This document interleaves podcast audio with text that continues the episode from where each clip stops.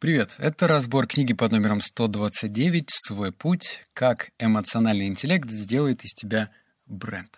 Я подготовил пять выводов, но для начала книжный бухтеж. Стоит ли тебе читать эту книгу или нет? Нет. Меня постигла какая-то, знаешь, странная череда не очень удачных книг, и я так, это, скрипя сердцем, говорю, нет-нет, потому что в мире существует большое количество крутых книг, это точно в этот список не попадет.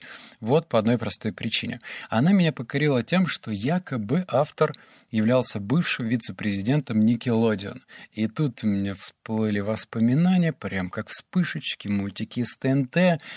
Ух, захотел я прочитать эту книгу, но разочарование в том, что автор себя вообще не раскрывает. Она приводит истории каких-то не связанных с друг другом людей, и все.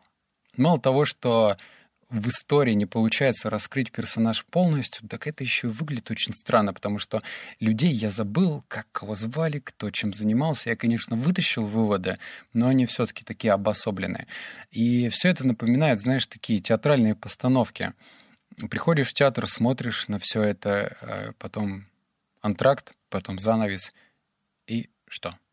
То есть ты толком не понял, кто что из себя представляет. Это как семейные пары, которые на виду такие отличные, у них взаимоотношения в золоце, прям ух, а внутри грызутся. Вот так. А теперь второе, вторая рубрика — это то, что надо даже воскликнуть. Визуалы ликуйте. Наконец-то это нужно было делать заранее. А, мы сделали статейные выжимки. То есть мозг так устроен, что вот ты сейчас это прослушаешь, и как мыльные пузырики все эти воспоминания о выводах будут лопаться. Бульк, 4 вывода, бульк 3, бульк 2, и, в общем, все плохо с нашей памятью. Для того, чтобы это решить, нужно эту информацию еще раз прогонять для того, чтобы лучше запоминать. Именно так учат иностранные языки. Ты же не прочитал слово и запомнил на всю жизнь. Его нужно применять, его нужно повторять. Здесь также. В общем, статейный формат — огонь. Это, правда, длительный этап, потому что там всего 20 статей, но их уже можно прочитать и тряхнуть стариной, вспомнить предыдущие подкасты. Ну и самое крутое в том, что теперь я тебе в каждой статье буду бросать вызов. Вот просто отсидеть с умным видом не получится. Конечно, выгодно э, кичиться тем, что сколько книг ты прослушал. Но если, блин, ты ни хрена не применил, то толку от этих знаний, они точно так же забудутся.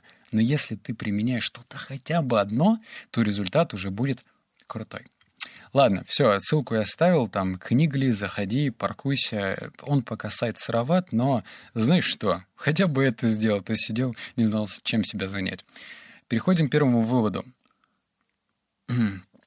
Вот что с профессиональной точки зрения я считаю рискованным — это держаться за должность из-за страха или апатии, чтобы однажды проснуться и понять, что вы навсегда упустили шанс попробовать выйти на другой уровень.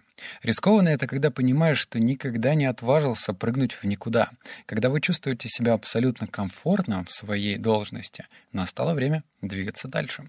Существует сотни причин этого не делать, но все они завязаны на страхе и условностях. Я думаю, что начать делать работу, которая вас пугает до спазма в животе, это ключ к успеху.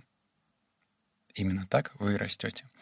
И, наверное, этот вывод особо актуальный в те моменты, когда многих людей сокращают, или кто-то как-то касается кризиса среднего возраста, или кто-то просто буксует. В общем, это и есть принцип жизни и принцип счастья. Когда ты не развиваешься, все очень грустно.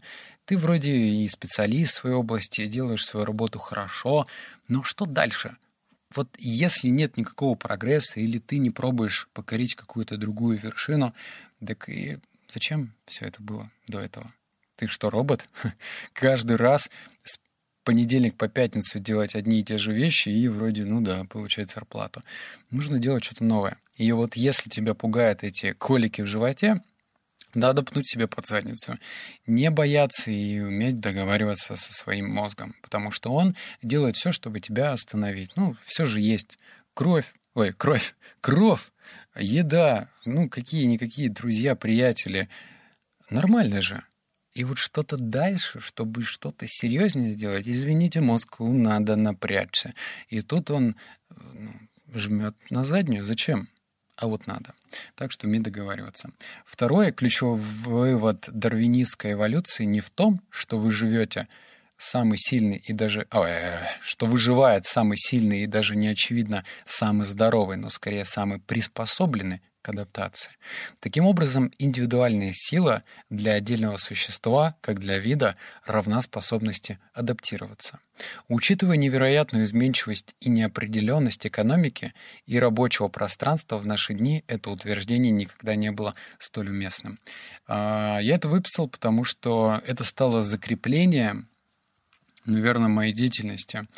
Я сейчас, если что-то делаю, ну, например, знаешь, такие механические действия, типа зарядка, или вот я стоял на улице, 15 минут загорал, то старайся в такие моменты ну, что-то делать еще. Например, слушать какие-то подкасты, видеоинтервью, которые раскрывают для тебя горизонт и показывают, что можно делать что-то иначе.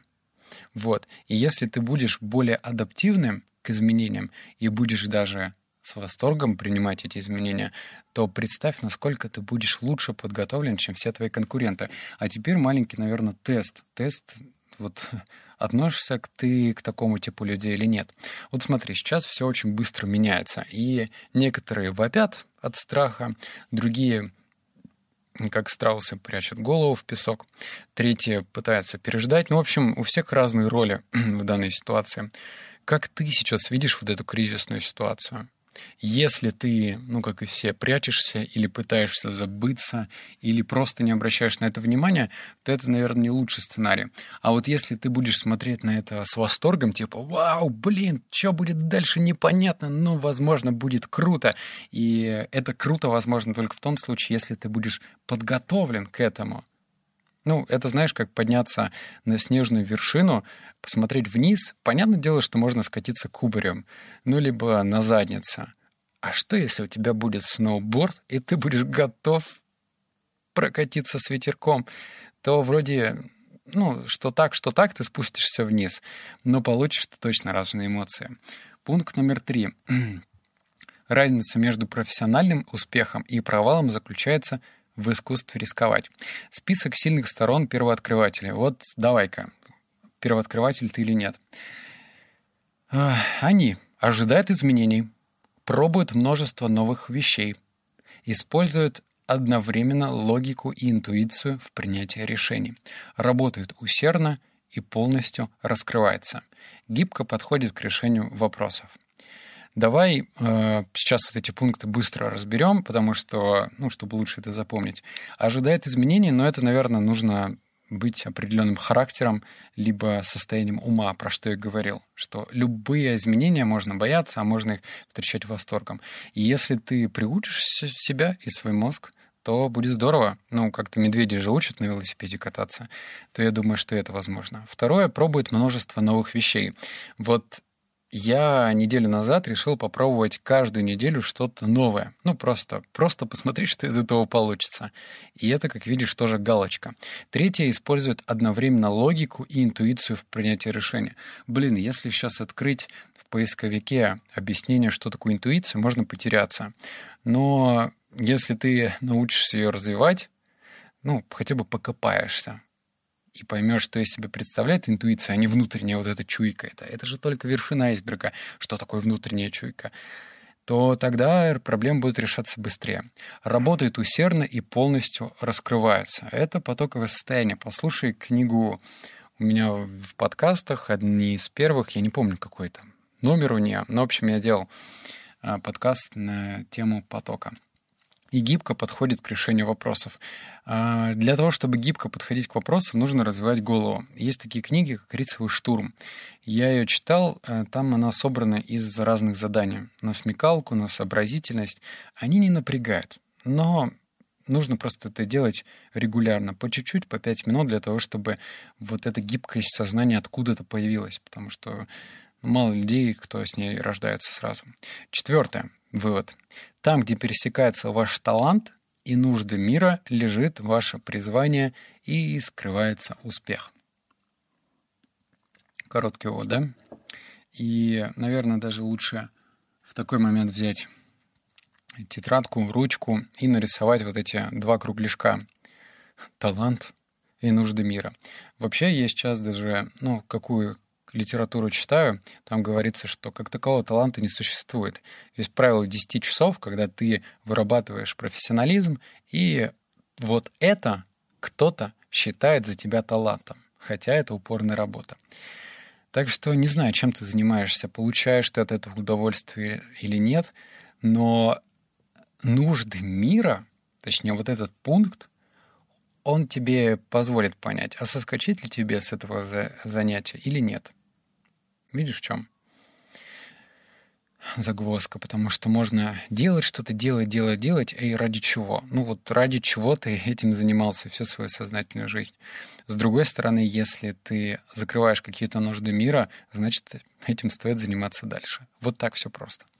Пункт номер пять. Креативность — это просто создание связей между вещами. Еще раз про то, что нужно пробовать что-то новое.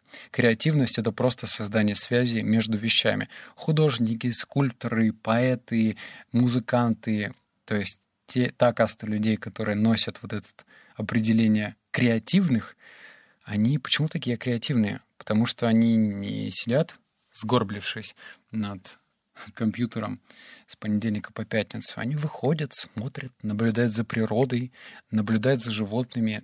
Вот так вырабатывается креативность. Это связи, создание связи между отдельными вещами. Вот, теперь дальше. Когда творческих людей спрашивают, как они что-то сделали, они чувствуют себя немного виноватыми, потому что на самом деле ничего не сделали, а просто обратили внимание. Это становится им понятно со временем. Эти люди могут связать разные кусочки своего опыта и синтезировать что-то новое. У многих представителей нашей индустрии не хватает разнообразного опыта. У них недостаточно точек, которые можно соединять. И в итоге они могут принять только очень линейные решения без широкого взгляда на проблему. Чем шире понимание человеческого опыта, тем лучше проект мы в итоге получим. Вот и все. И здесь, наверное, не стоит ну, усложнять. Понятно, можно сейчас сказать, ну, окей, беру билет на самолет и рвану куда-нибудь за границу, это да. Но, с другой стороны, ты можешь просто выйти на улицу, пройтись по лесу, по той тропе, по которой ты никогда не ходил, и никуда не торопиться в какой-нибудь один день. Просто идти, и если ты чувствуешь, что хочется остановиться, остановись. Просто посмотри вокруг, посмотри на этого ползущего медленного жука, который куда-то, блин, торопится.